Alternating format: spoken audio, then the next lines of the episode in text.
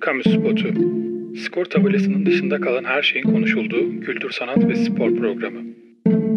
Hazırlayanlar Barış Işık, Eren Göktepe ve Utku Turhan.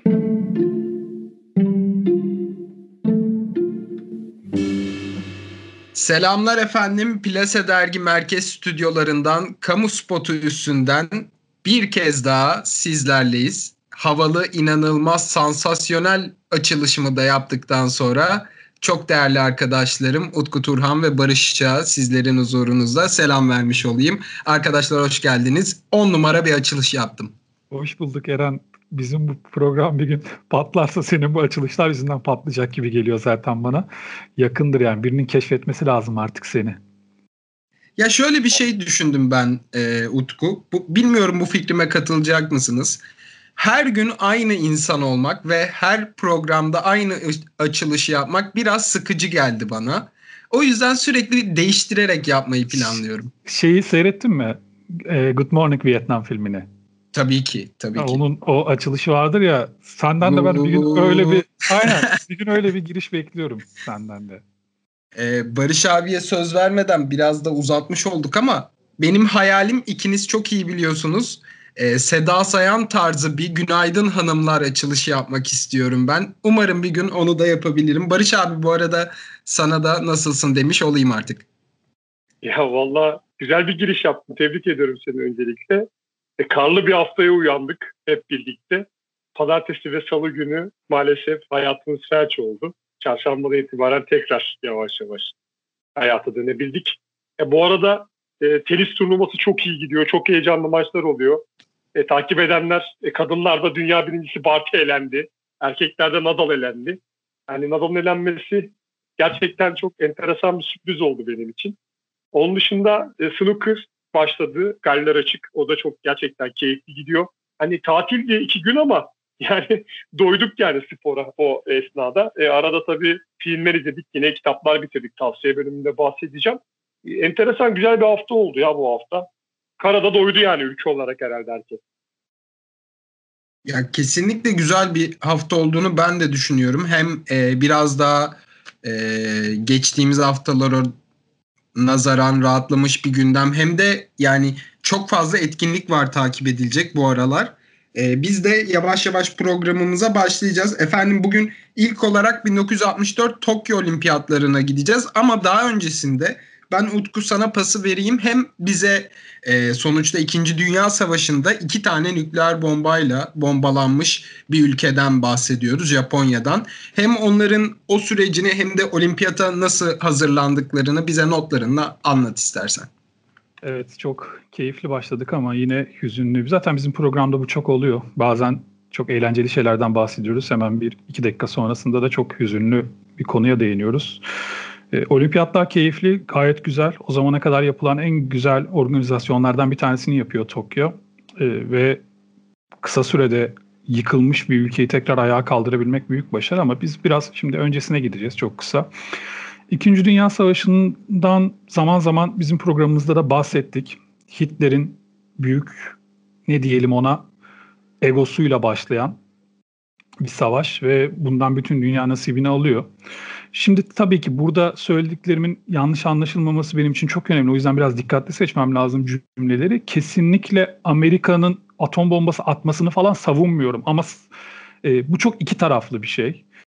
Öncelikle Japonya Pearl Harbor'ı bombalıyor 1941 yılında. Tabii Japonya'nın da değişen dünya düzeninde 2. Dünya Savaşı'nda kendi planları var. Kendi ülkesinin geleceğini düşünüyor ama doğru ama yanlış yöntemlerle. Ve Amerika'yı bombalıyor ve Amerika bu bombalama sonucunda savaşa girmiş oluyor 1941 yılında. Tabii kimse herhalde savaşın böyle neticeleneceğini beklemiyordu. Yani savaşlar hiçbir zaman güzel bitmez ne olursa olsun sonu ama bu dünya tarihinin gördüğü en büyük yıkımlardan bir tanesiyle bitiyor ne yazık ki. İkinci Dünya Savaşı'na girdiğinde Amerika henüz o sıralarda başkanı e, Roosevelt fakat e, kendisi 1945 yılında görevdeyken ölüyor ve yerine Truman geliyor. Harry Truman atom bombasının kullanılmasına onay veriyor ve e, önce 6 Ağustos'ta sonra da 9 Ağustos'ta Japonya ülkesinin iki ayrı kentine iki ayrı atom bombası atılıyor. 6 Ağustos'taki Hiroşima'ya ismi küçük oğlan çocuğu Yani çevirirsek işte Little Boy. 9 Ağustos'taki de Nagasaki'ye Fatman yani şişman adam. Yani şeyden çok bahsetmeye gerek yok. Hepinizin aslında bildiği hikayeler. Yani 100 binden fazla insanın ölümüne neden oluyor. Kimisi bu kaybın çok daha büyük olduğunu söylüyor.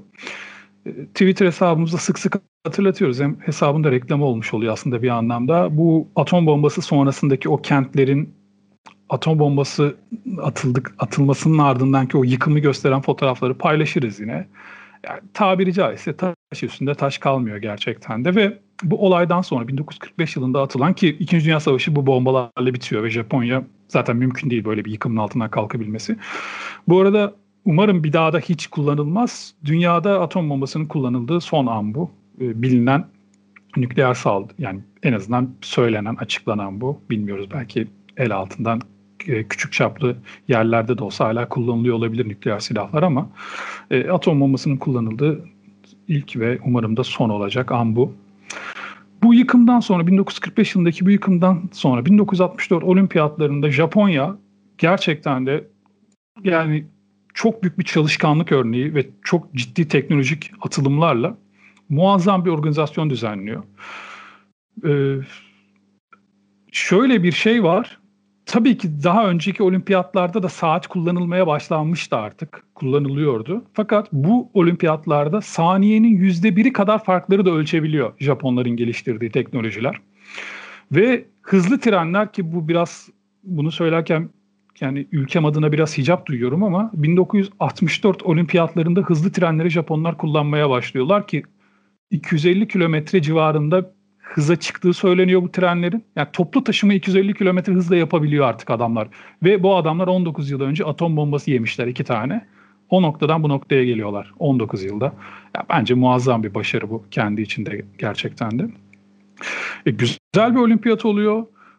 Bu olimpiyatlarda Barış da bahsedecektir. Bazı ilkler yaşanıyor. E, Fair Play ödülü veriliyor. Japonya ayrıca organizasyondaki başarısı sayesinde iki ayrı ödül alıyor. Yani biri nişan daha çok yani sembolik bir ödül alıyor.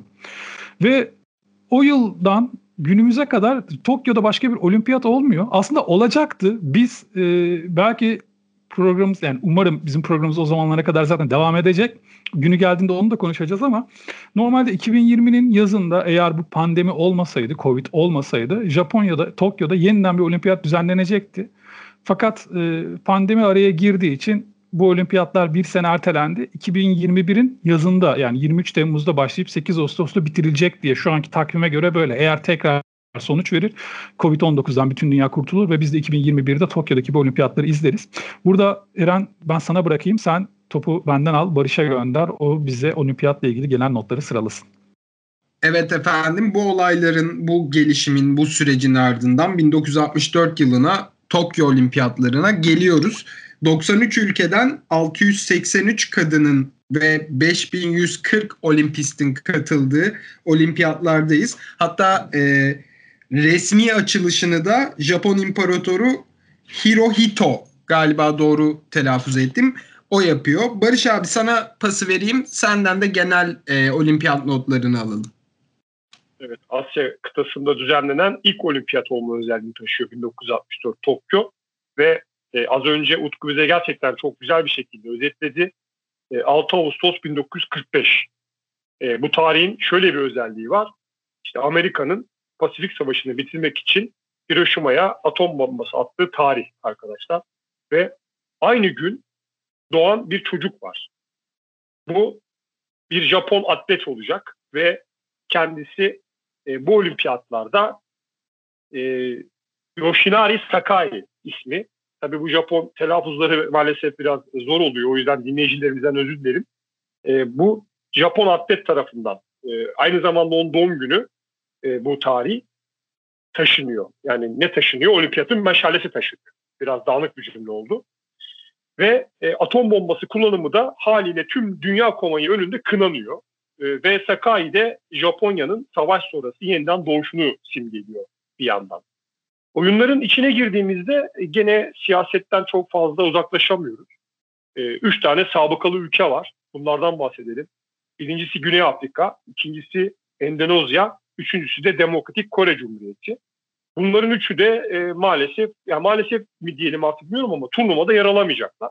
Sebeplerine gelince şöyle, e, biliyorsunuz Beyaz Azınlık hükümetinin siyah çoğunluğu yönettiği Güney Afrika ırk ayrımcılığına dayalı bir apartheid e, siyaseti e, dayatıyor insanlara ve bu sebeple oyunlardan uzaklaştırılmış durumda zaten. E, oyunlardan iki yıl önce 1962 Asya oyunlarında İsrail ve Tayvanlı atletlerin katılmasına izin vermemiş olan Endonezya var. Bu sebepten dolayı Endonezya'da men ediyorlar.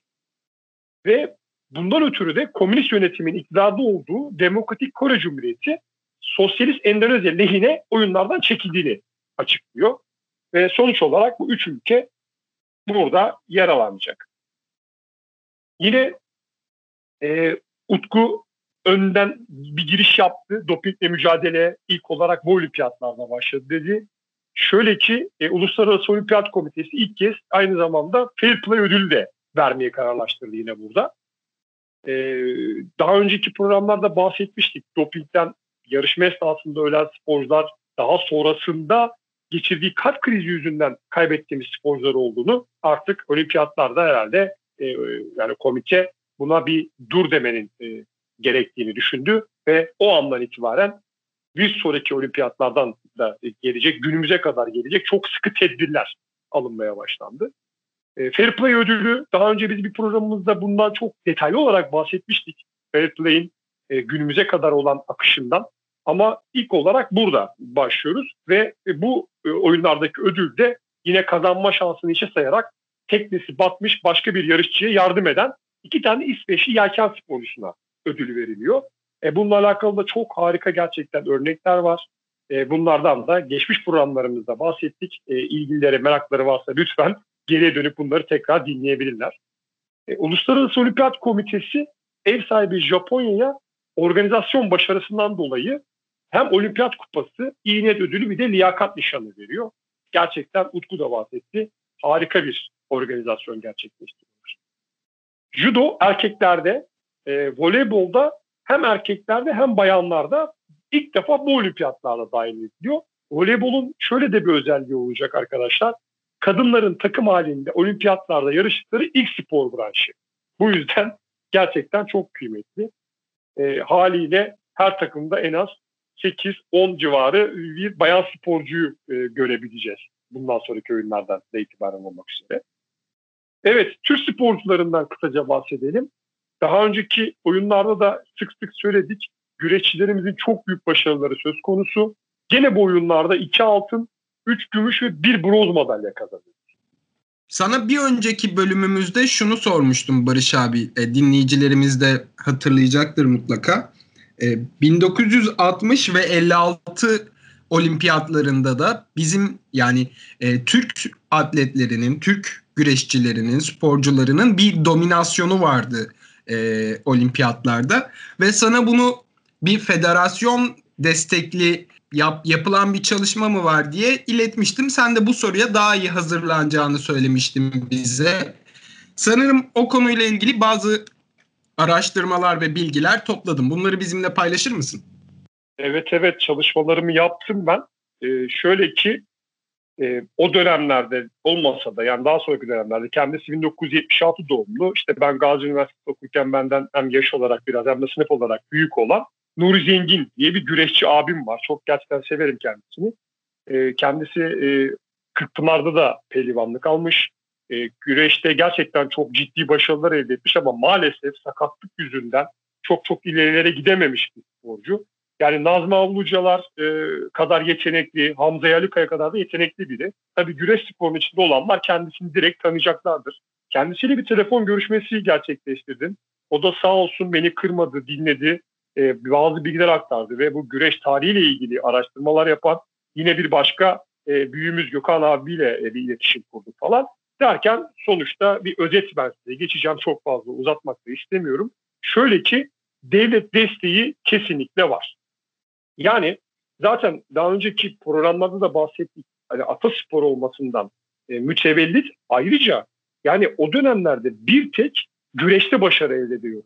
Ve bundan dolayı da e, bürokrasi ciddi olarak pehlivanlara çok itibarlı bir şekilde davranıyor. Mesela İsmet İnönü o dönem e, devlet başkanı e, adam yani kimseyle görüşmeyen bir adammış mesela. Yaşar Doğu geldiği zaman diyormuş ki hemen alın onu içeri. Yani bu kadar değer veriyor, bu kadar önemli. Şimdi Yaşar Doğu ismi burada çok kilitli. Kendisi daha önce Utku da bahsetti. Bir olimpiyatlarda madalya kazanıyor. Daha sonra profesyonel olduğu için kenara çekiliyor. Aslında çekilmiyor. Ne yapıyor biliyor musunuz? Bütün o güreşçileri kendisi yetiştiriyor. Bir isim daha var. Celal Atik. Bu ikisi inanır mısınız gecelerini gündüzlerine katıyorlar. Anadolu'nun birçok yerinde o zamanlar pehlivan güreşleri yapılıyor. Gidiyorlar oradan yetenekli gençleri buluyorlar ve Ankara'ya getiriyorlar. Gölbaşı sinemasında çalışıyorlarmış. Bunu öğrendim. Ve o zamanlarki koşullarda maalesef sıcak duş olmadığı için sporcular orada çalışırken Yaşar Doğu düşünebiliyor musunuz? Ulus'tan sırtında çuvalla sporcularım sıcak duş alsınlar diye odun taşıyormuş arkadaşlar. Çok büyük bir özveri söz. Yani o dönemlerde bir kulüpleşme de yok. Profesyonellik zaten yok. Ama her hafta müsabaka var. İşte e, kamp yok ama işte antrenman tarzı şeyler var. Yani Celal Etik gerçekten e, ve Yaşar Doğu özellikle gerçekten varını yoğunu vermişler ve o dönemki bu çıkan şampiyonların hemen hemen hepsinde çok büyük emek. Hatta öyle bir şey ki e, şöyle bir anısı var. Yaşar Doğu vefat ediyor arkadaşlar. Vefatından sonra bir tane lokantaya borcu çıkıyor. Ve e, bu borcu nereden çıkıyor biliyor musun? Kendisinin yediği yemek değil. İşte bu sporcularına diyor ki gidin X lokantaya benim adımı verin orada yemek yiyin. Yani o maddi manevi olarak herkesin arkasında. Ve çok şükür devletimiz bu borcu kapatıyor arkadaşlar. Geliyor bizatihi bu diyor borç bizim borcumuz diyor kapatıyor. Gerçekten yani o hikaye müthiş bir hikaye. Yani ben e, tüylerim diken diken dinledim. Çok daha uzun ama hani burada sizi boğmak istemiyorum.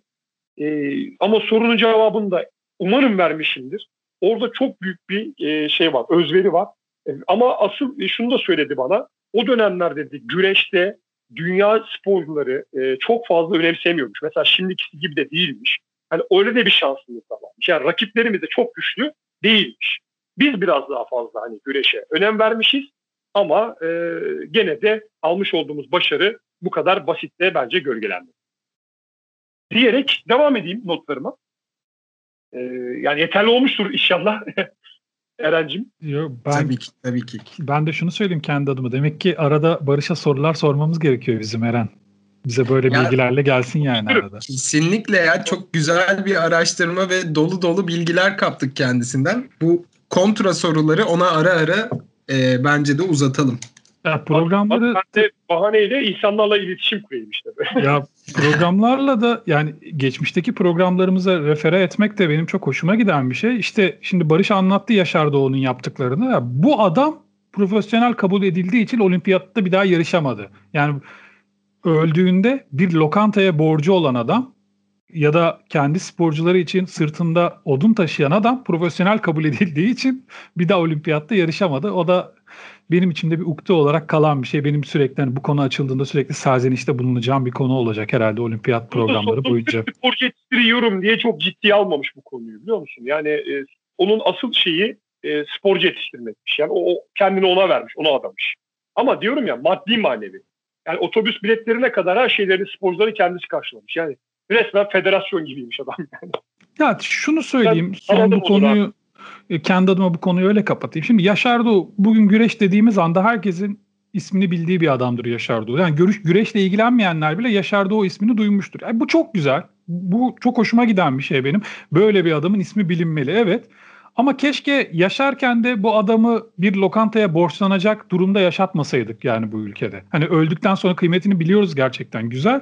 Ama keşke yaşarken de ne bileyim yani bu adam o odunu sırtında taşımak zorunda kalmasaydı. Ya da o lokantaya o sporcuları için kendi yetiştirdiği sporcular için bir lokantaya borçlu kalmasaydı. Evet sonunda ödenmiş zaten borcu. Or- orada bir problem yok ama keşke o da olmasaydı. O borç hiç olmasaydı yani.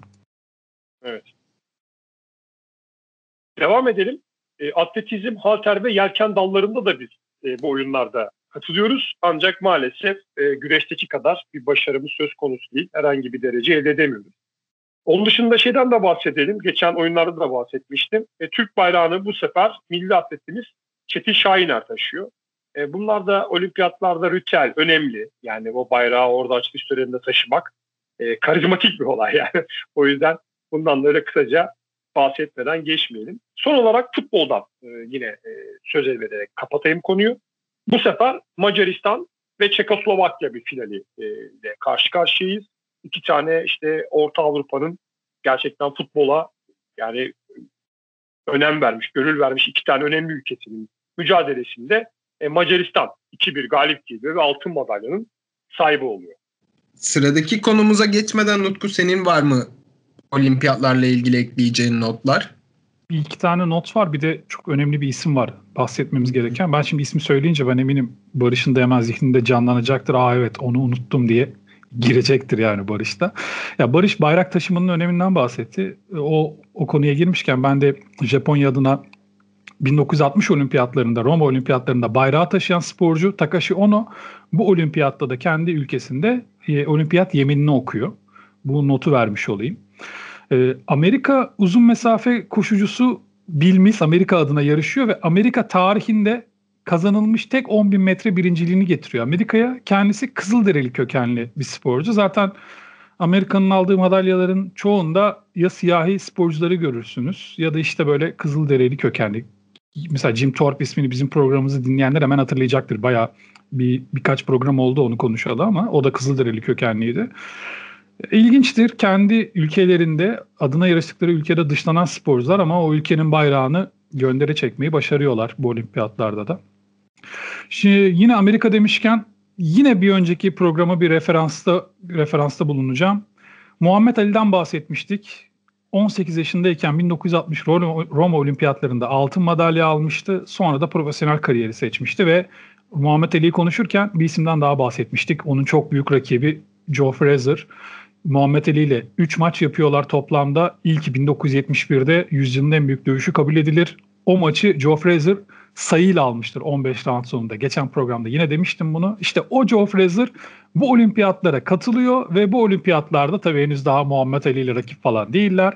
20 yaşındayken ilk ve tek olimpiyat altını alıyor. Neden tek? Çünkü o da profesyonel kariyeri seçiyor. Aslında belki iyi ki de öyle yapıyor ve dünya Muhammed Ali ile Joe Frazier'ın 3 muhteşem maçını seyretmiş oluyor bu sayede. Şimdi geldik ben Barış'ın kesinlikle aa evet benim de söyleyecek bir şeylerim var diyeceği konuya.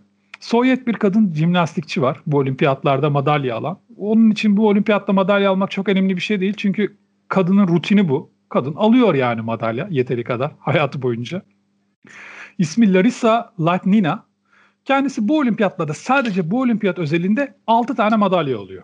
Toplamda ise 3 olimpiyatta 18 madalya kazanmış oluyor ve olimpiyat sporcular listesinin en üst sırasına yerleşiyor. Ta ki 2012 yılına kadar. O zaman işte Michael Phelps diye gerçekten insan dışı varlık çıkıyor ortaya, yüzücü. Bu rekoru o kırabiliyor. Ve bu kadın 1958 Dünya Şampiyonası'nda altın madalya kazanırken 4 aylık hamile. Ve bu hamileliği antrenöründen bile gizliyor. Bu kadar hırslı bir kadın. Ben onunla ilgili bir yazı okumuştum. Çocukluğun, o yazıda çocukluğunda şöyle bir hikayeden bahsediyorlar. Hani buradan zaten bu kadının nasıl bir kazanma azmine sahip olduğunu anlayacaksınız. Henüz 6 yaşındayken sokakta erkek çocuklarıyla koşu yarışı yapıyorlar. Kendi anlatımıyla yazıda kendi cümleleri var. Şöyle diyor. Kaybedecektim yarışı. O an diyor hani bitir, bitiş noktasına bir metre falan kala, bir iki metre kala aklıma şu geldi. Amaç buraya önce varmak değil mi? Kendimi ileri attım diyor. Yani koşmayı bırakıp balıklama ileri atıyor kendini. Ve diyor düştüğüm yerde yerlerde cam parçaları varmış ellerim kesildi. Ama ben bunu hiç önemsemedim. O an tek düşündüğüm şey o yarışı kazanmış olmaktı diyor. Kariyeri boyunca büyük turnuvalarda 46 tane madalyayla kapatıyor kariyerini. Yani müthiş bir hikaye. Bu şuradan beni ilgimi çekti. Ya evet çok çalışarak elbette çok başarılı da olabilirsiniz ama bana göre benim için en azından ya şampiyon olmak biraz özel bir karakter, özel bir ruh gerektiren bir şey. Hani o 6 yaşındaki çocuk ellerinin kesilmesini umursamadan, hatta elleri kesildikten sonra bunu hiç önemsemeden kalkıp da birinciliği kutluyor ya. İşte o çalışmakla bence öğrenilebilecek bir şey değil. O başka bir kafa, başka bir dünya ve işte bu kadın da zaten orada onun emarelerini vermiş. Sonra da nispeten kendine doğru bir rota çizilmiş. Belki ailesi tarafından, belki hocaları tarafından. Aslında baleyle başlamış. Sonradan jimnastiğe geçmiş. Ama nihayetinde olimpiyat tarihinin gelmiş geçmiş en büyük olimpiyat sporcularından biri. En başarılı olimpiyat sporcularından biri oluyor. Larissa Latnina.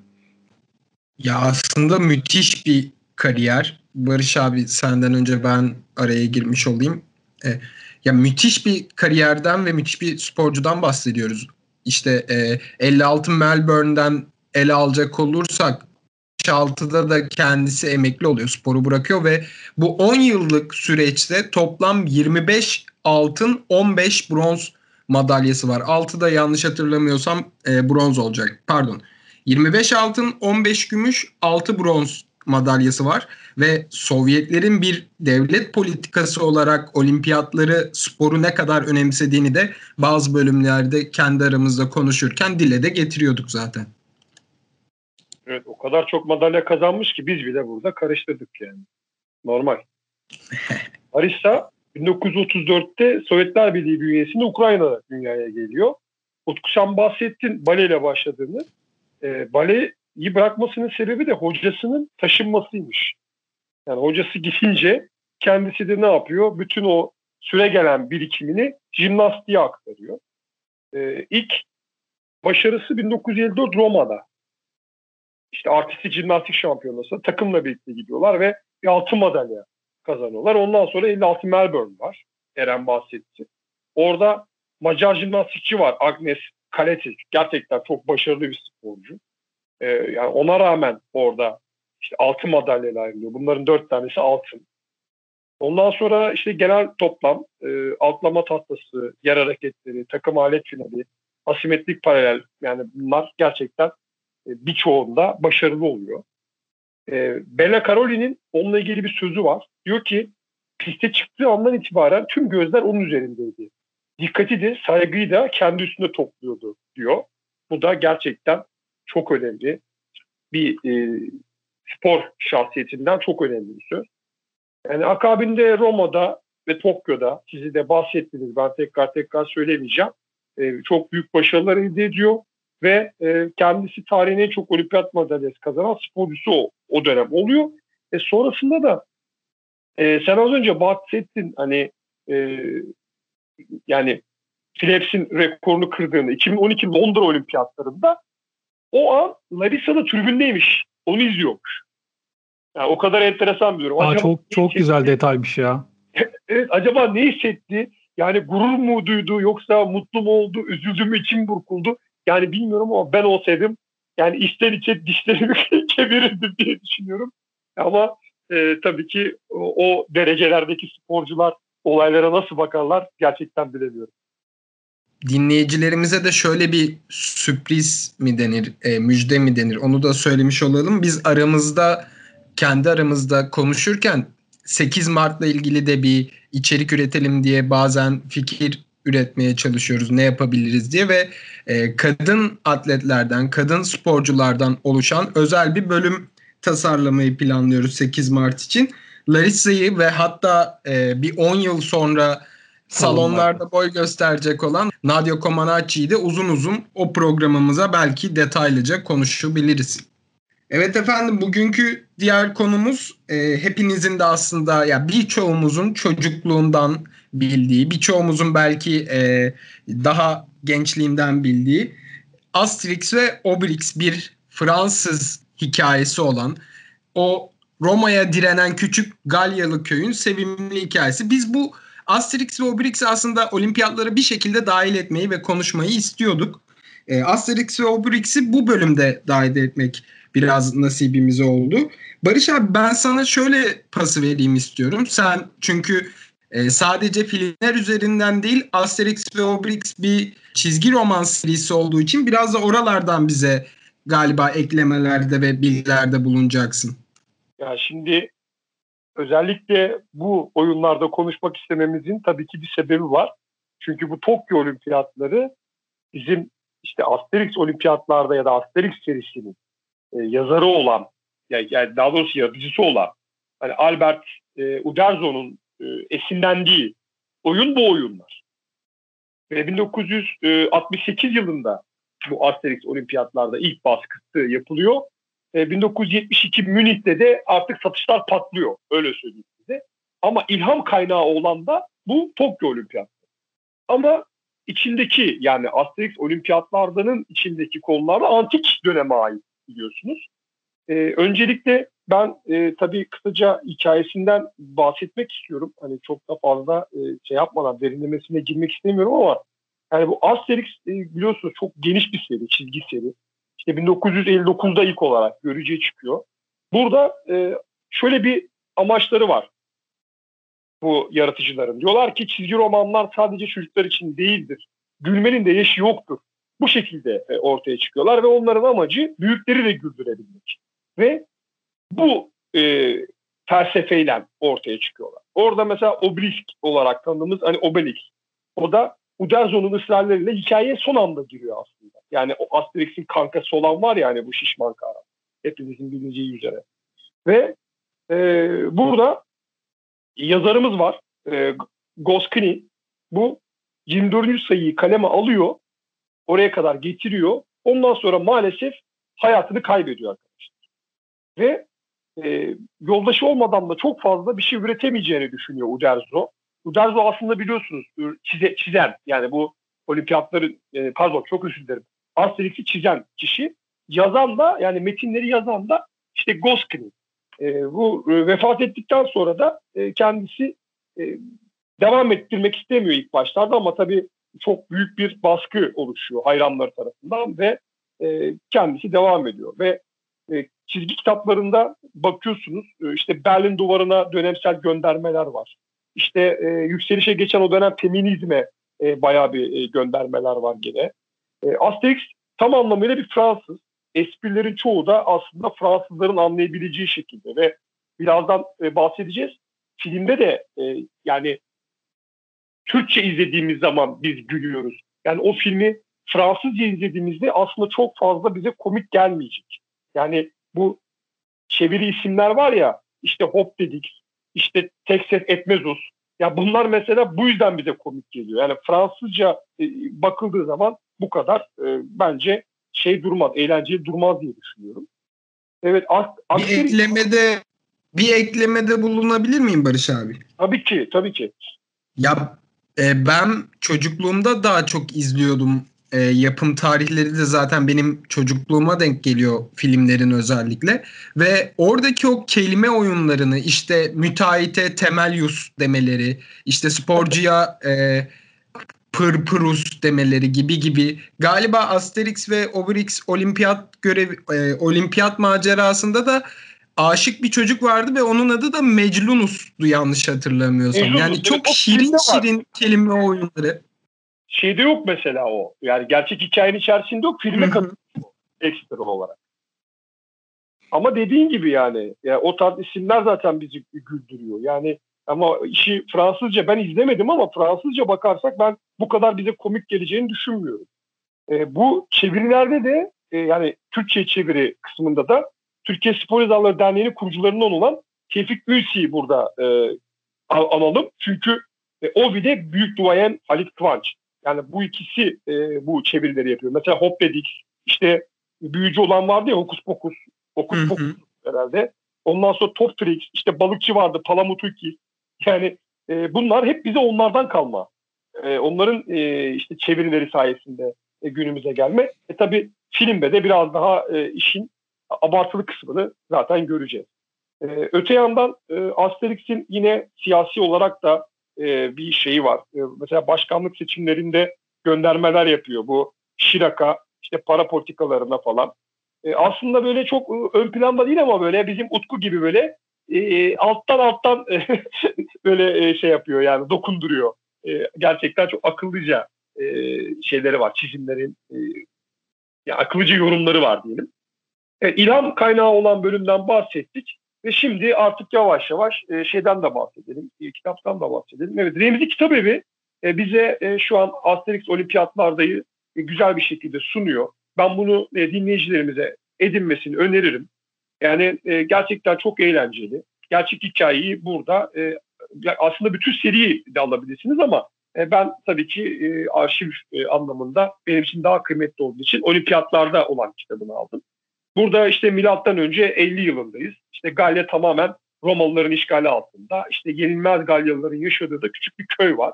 Bu da işte işgalcileri hala kafa tutan bir köy. Buradan başlıyor. Ee, kahramanlarımız, e, baş kahramanımız Asterix. bu biliyorsunuz e, yani sevimli, zeki ve savaşçı bir kahraman. Ve insan üstünde bir gücü var. O da Büyük Fix'in onun için hazırladığı bir ikisinden alıyor. Kankası Obrisk, Obrisk o da e, can dostu onun. E, her şeyi. Yaban domuzlarına bayılıyor. E, ve onun her zaman yoldaşı. Onun hep yanında. Onu hiç e, bırakmıyor. Bir de e, onun bir küçük kankası var. Idefix. O da biliyorsunuz çevreci bir köpek. Hatta e, benim bildiğim dünyadaki tek çevreci köpek o. Yani hatta e, şey hatırlarsanız böyle kesilmiş bir ağaç falan gördüğü zaman fenalık geçiriyor. Yani orada da gerçekten çok güzel bir gönderme var. E, Büyüfix de kasabanın saygın büyücüsü. Topladığı otlarla CDX'ler falan yapıyor. E, ve e, insanlara güç veren bir istediğidir. Onun dışında e, Cacophonix var. Kendisi Ozan. İşte müzik yeteneği konusunda da e, insanlar aslında pek ondan hoşlanmıyorlar. Yani onun yaptığı müzikten falan ama o devamlı bir şekilde o müziğini ön plana çıkartmaya çalışıyor. E, Toptorix var. Köyün şefi kendisi. E, hep aslında ön planda değil ama bütün son kararları veren adam o adam. İşte heybetli, cesur. E, adamları tarafından sevilen, işte etrafında çok tutulan bir adam falan. Güzel bir hikaye, eğlenceli bir hikaye. Hikayenin içerisinde şeyler de buldum ben. Mesela antik olimpiyatlara e, yani burada e, bilgiler falan da buldum. Mesela işte Yunanistan'ın Olimpiya kentinde e, Zeus'un hamiliğinde düzenlenen spor yarışmaları olduğundan bahsediyor. İşte her dört yılda bir diyor e, bir ay var. Ekotombayin, Ekotombion heh, ayında yapılıyormuş bu yarışmalar ve kutsal yarışmalar olarak geçiyor. Halklar arasında da tüm düşmanlıklar 5 gün boyunca unutuluyormuş mesela bu olimpiyatlarda. E, bir yarış kazanmak hem bir sporcu hem de ülkesi için büyük bir şereftir diyor. Bunları da mesela bu kitabın içerisinden notlar olarak aldım. Bir de burada yarışmak için de kurallar var. İşte e, mesela diyorlar ki Galyalılara siz diyorlar işte olimpiyat oyunlarında yarışamazsınız. İşte bu yarışlar Yunan şehir devletlerinin özgür vatandaşları arasında yapılıyormuş. O yüzden dolayı e, siz olamazsınız diyorlar. İşte dışarıdan katılmasına izin verilen tek uluslar Romalılar. İşte Galyalılar da zaten burada Romalı olduklarını iddia ederek hani e, yarışmalara katılıyorlar. Aslında Romalı falan değiller. Aslında inkar ediyorlar ama sırf yarışmalara katılabilmek için. Filmde de biraz daha farklı bir konu olacak ama gene oraya katılabilmek için gene Romalı olduklarını iddia edecekler. E, filmden biraz Utku bahsetsin. E, ondan sonra ben e, filmin DVD'sinden biraz e, sizlere bahsetmek istiyorum. Ya film, şimdi şunu söyleyeyim. Film çok güzel bir film değil. Benim böyle tavsiye edip izleyin çok güzel diyebileceğim bir film değil. Tabii bunun belli sebepleri var. Şimdi Barış bahsetti. Bir kere ben Asterix'in çizgi romanını okumadım ama Asterix üzerine bir şeyler okurken şunu gördüm ki çizgi romanda asıl övülen şey metin yani yaz, yazı kısımları. Ya, tabii ki çizimleri de çok önemlidir. O, o yani yanlış anlaşılmak istemem ama Barış da zaten ismini zikretti. Rene Goscinny öldükten sonra zaten Uderzo çizime devam etmeyi düşünmüyor. Çünkü büyüsünü kaybedebileceğini de düşündüğü için. Ve bu Goscinny gerçekten çok önemli bir isim. Mesela Red Kit karakterini ben çok severim. Onun orijinal adı işte Lucky Luke. Onun da en iyi bölümlerinin Goscinny'nin metnini yazdığı bölümler olduğu söyleniyor. Ee, Red Kit gerçekten benim için çok özel bir karakterdir. Yani yakın bir zamanda vücuduma dövmesini yaptırmayı istediğim bir karakterdir. Benim çocukken en sevdiğim çizgi filmlerden bir tanesiydi. Ben de bu bilgiyi okuduktan sonra çok merak ettim. Acaba dedim Red Kit'in hangi bölümleri Goskin'den çıkmış ona da mutlaka bakacağım. O da aklımda zaten. Şimdi film şöyle. Zaten bu bu kadar tutan bir çizgi romanın filme aktarılmaması yani ortadaki getiriyi düşündüğümüzde çok zor. E, nihayetinde bu film de çizgi roman mantığıyla yapılmıyor. Tamamen öncelikle gişe düşünülerek yapılıyor. Zaten filmin kadrosundan da belli. Yani öyle isimler çok kısa saniyelik de olsa öyle isimler karşınıza çıkıyor ki yani o isimleri oraya o 2-3 saniyeliğine koymak bile ciddi bütçeler gerektiren bir şey. Bu parayı niye harcarsınız? Daha fazlasını kazanabilmek için harcarsınız nihayetinde. Bu Asterix benim bildiğim kadarıyla dört kez sinemaya uyarlanmış. Yani birbirinin devam serileri şeklinde.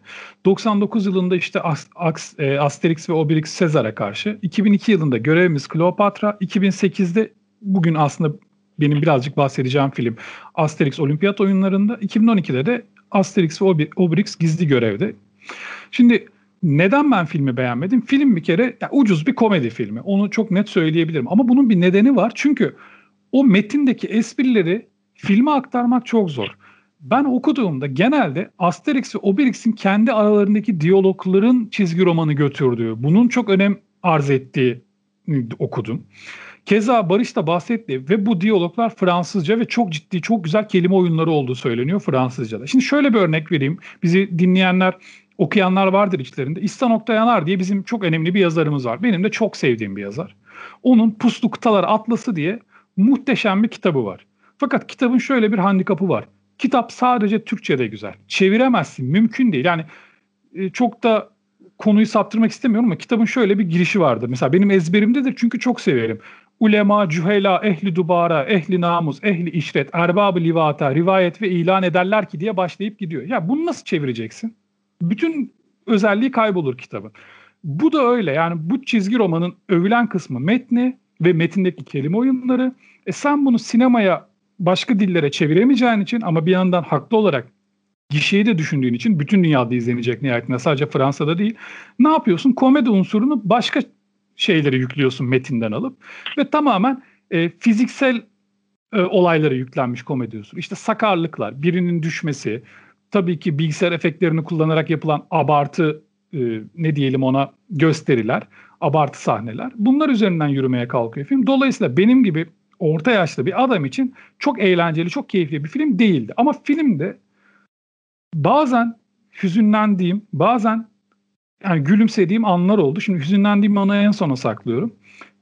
Cameo denen bizim daha önceki bölümlerimizde benim çok kısaca bahsettiğim bir an vardır. İşte directed cameo denir. Yönetmen filmde bir kareye kendisini sokar. Bunun en meşhurlarından bir tanesi Alfred Hitchcock'tur. Her filmde neredeyse kendisini sokmuştur Hitchcock. İşte ya da işte bir ünlü birini mesela aklıma gelen örneklerden bir tanesi e, Arok filminde Rıdvan Dilmen'in bir sahnede görünüp gol olur, gol olur demesi mesela. Bu buna cameo deniyor. Bu filmde bundan çok var. Yani bolca var. Kimler gözüküyor? Ee, ünlü basketbolcu NBA yıldızı Tony Parker gözüküyor bir sahnede. Yine bir tenisçi Emilia Moresemo Moresmo özür dilerim ismini yanlış telaffuz etmiş olabilirim gözüküyormuş. Ben kendisini tanımıyordum. Sadece notlara bakarken gördüm. E, dünyanın gelmiş gitmiş en önemli orta savunucularından Zidane var filmde. Ki aslında Beckham olacakmış önce. Önce Beckham düşünülmüş sonra herhalde anlaşılamamış Zidane'a dönmüş ve benim hüzünlendiğim kısım ki hiç beklemiyordum. Gerçekten bilmiyordum karşıma çıkacağını. Michael Schumacher. Şimdi neden üzünlü? Film 2000 bu film 2008 yılında yapılıyor. Michael Schumacher dünyanın gelmiş geçmiş en büyük sporcularından bir tanesi. Unutulmaz bir Formula 1 pilotu. Fakat kendisi ne yazık ki 2013 yılında çok ciddi bir kaza geçiriyor ve o günden beri hiçbir fotoğrafı sızmadı basına. Ne halde olduğunu bilmiyoruz. Ailesi haklı olarak onun mahremiyetini korumak için çok da fazla bilgi vermiyorlar. Kimisi komada olduğunu söylüyor hala. Kimisi bitkisel hayatta olduğunu söylüyor. Kimisi hayır tekerlekli sandalyede ama konuşamıyor, iletişim kuramıyor diyor. Hiç beklemiyordum ben Mia Schumacher'le karşılaşmayı bu filmde. Bir anda karşıma çıktı Mia Schumacher. Benim için gerçekten bir komedi filminde çok hüzünlü bir an oldu. Sadece Mia Schumacher yok. Jen Todt da var. Jen Todt da e, Formula 1'de Mia Schumacher Ferrari ile yarışırken Ferrari'nin müdürüydü ve pek çok karede aslında onu Schumacher'le birlikte görürsünüz. Keza yine işte Formula 1 izleyen varsa dinleyenler arasında yarışları seyrederken o Mia Schumacher zamanlarını Ferrari garajı ne zaman gözükse kafasında bir kulaklıkla mutlaka e, Jean Todt da gelirdi ekrana. Çok sevimli, çok tatlı bir adam. Yine bu filmde de o sahnede de yine Schumacher'e bir taktik veriyor. Bana göre belki yanılıyorumdur. Schumacher'in, de sahnesinde bir gladyatör göndermesi var. Biz daha önce gladyatörü de konuştuk bu programda. İşte Schumacher arenaya giriyor. Bir yarış sahnesi. At arabalarıyla bir yarış olacak. Zaten orada hüzünlü bir müzik giriyor. Schumacher diz çöküyor. Elini toprağa sürtüyor. Ya buralar keyifli ama benim için çok hüzünlü. Çünkü ben Mian Schumacher'i çok severim. Ve hani çok etkilendim. Hiç de beklemiyordum. Çok da büyük sürpriz oldum. Ama özetle filmi ben böyle tavsiye edip de hani izleyin çok eğlenceli film diyemem. Ben açıkçası Barış'ın tavsiyesine uyup çizgi romanla devam etmek istiyorum. Çizgi romanı okumak istiyorum. Ama en azından o sahneleri bir görmek için, o karakterlerin sinemaya nasıl aktarıldığını görmek için, hele bir de çocuğunuz varsa onun rahatlıkla izleyebileceği filmler zaten. E, son olarak filmle ilgili şunu söyleyeyim. Gerçekten dehşet bir güzellik var filmde. Vanessa Hessler kendisi İtalyan bir aktrismiş. Aynı zamanda zaten gördüğünüz anda anlıyorsunuz mankenmiş. Ee, yani onun güzelliği gerçekten ekranı sallıyor onu söyleyebilirim. Bir mankenimiz daha var Slovak. Bu filmde mi? Evet evet Adriana Karambeu. Abi Aa. hangi sahnede acaba ya? Ona Nasıl da, ona, da kaçırmış? bir, ona da bir merhaba de bence Utku. Abi nasıl kaçırmışım ama hiç hiç bak. yani, ben- yani ben de ben- şaşırdım. Venezia'ya o kadar kitlenmişim ki herhalde hiç e, dikkat edememişim ona ya. Evet, bütün görmemiş maalesef. Ya ben buna şöyle bir ekleme yapmak istiyorum şahsen. Benim en sevdiğim Asterix ve Obelix serisinin en sevdiğim filmi e, Görevimiz Kleopatra ve orada da e, benim belki de günlerce konuşmak isteyeceğim bir güzellik var. Monica Bellucci var. Yani kadroları da aslında filmlerin gişe filmi olmasına rağmen ciddi kadrolar.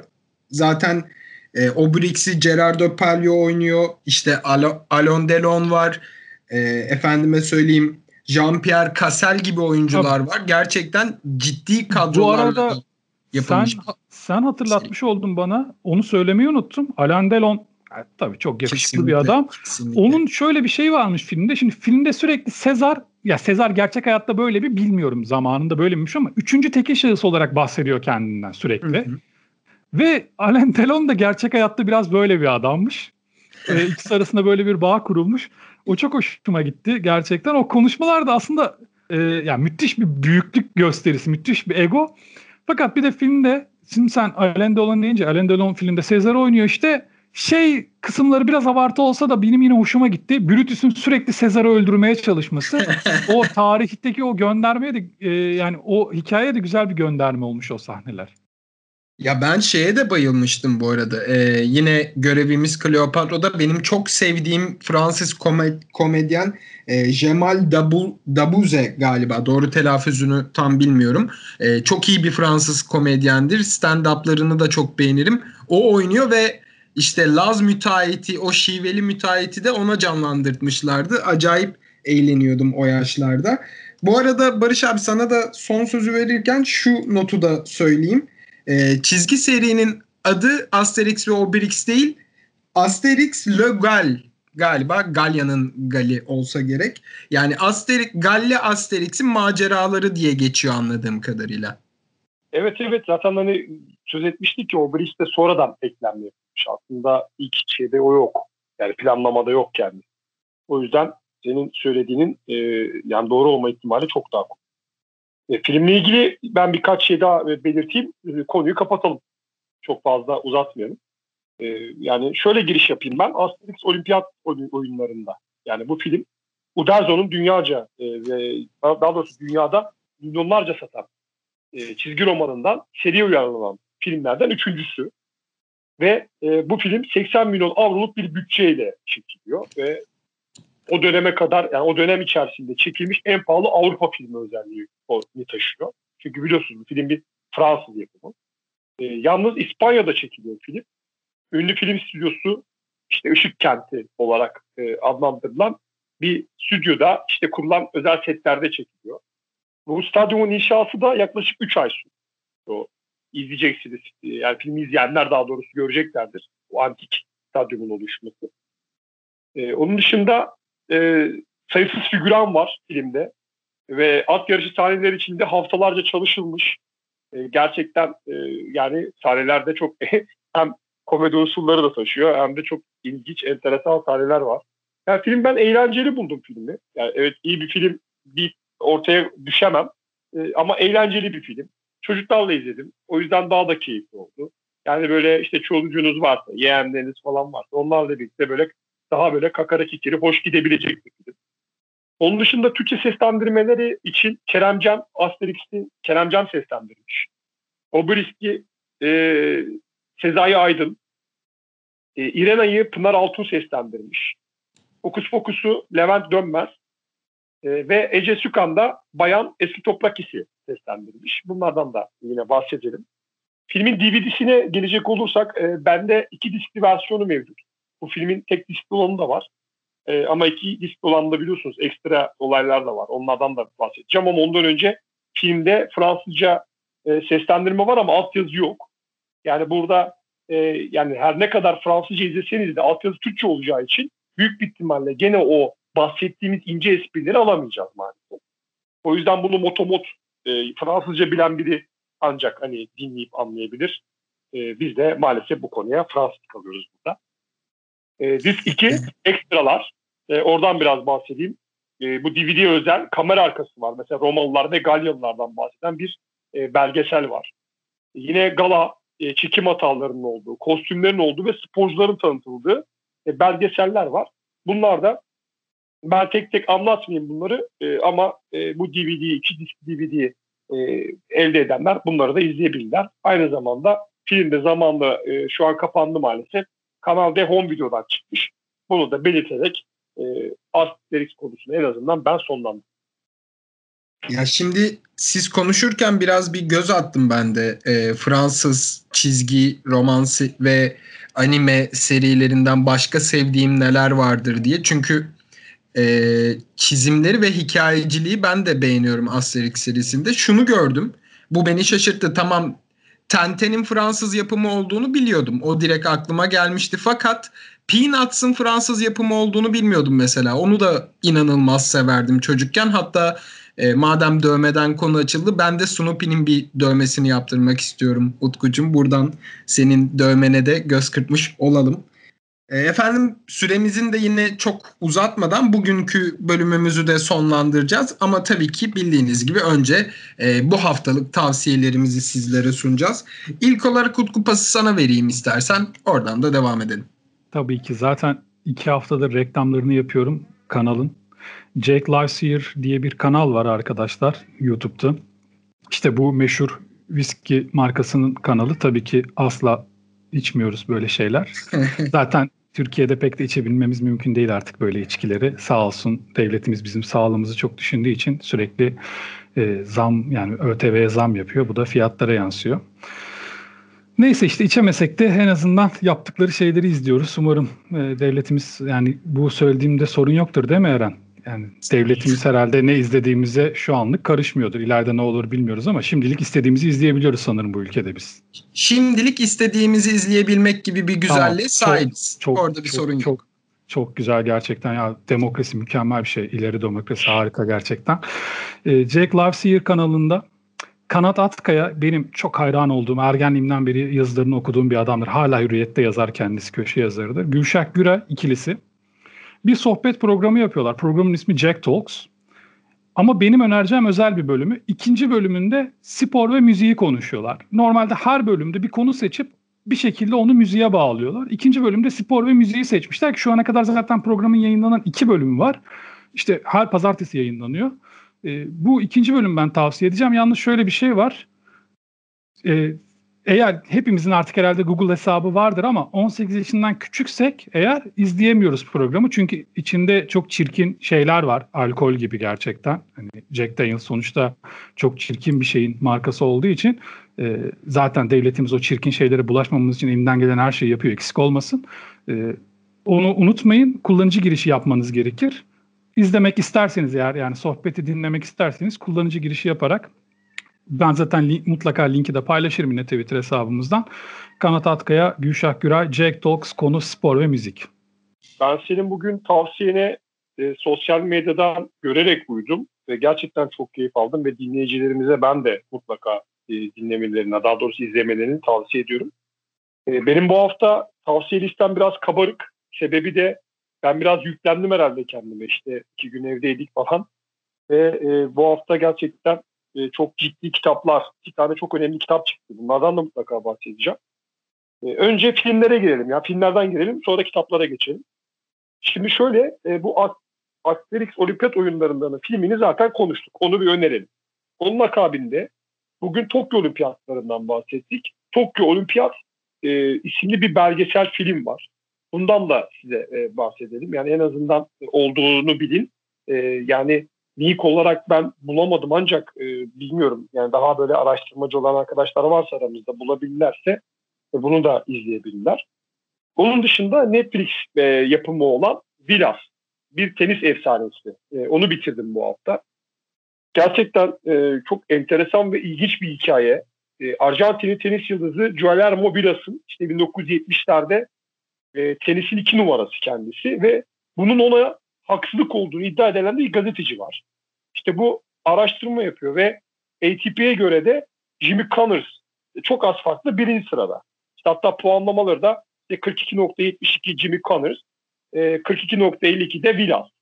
Yalnız e, Villas'a ait ses kayıtları var. O döneme ait görüntüler var. Bunun eşliğinde işte bu gazeteci diyor ki yok kardeşim diyor. Yani bu Jimmy Connors değil orada birinci olması gereken az diyor. İşte ATP'ye devamlı itirazlarda falan bulunuyor ama ATP bunu çok ciddiye almıyor. E, ve yine kendisi gibi bu işi araştıran bir başka yazar da yani yazar değil de araştırmacı daha buluyor.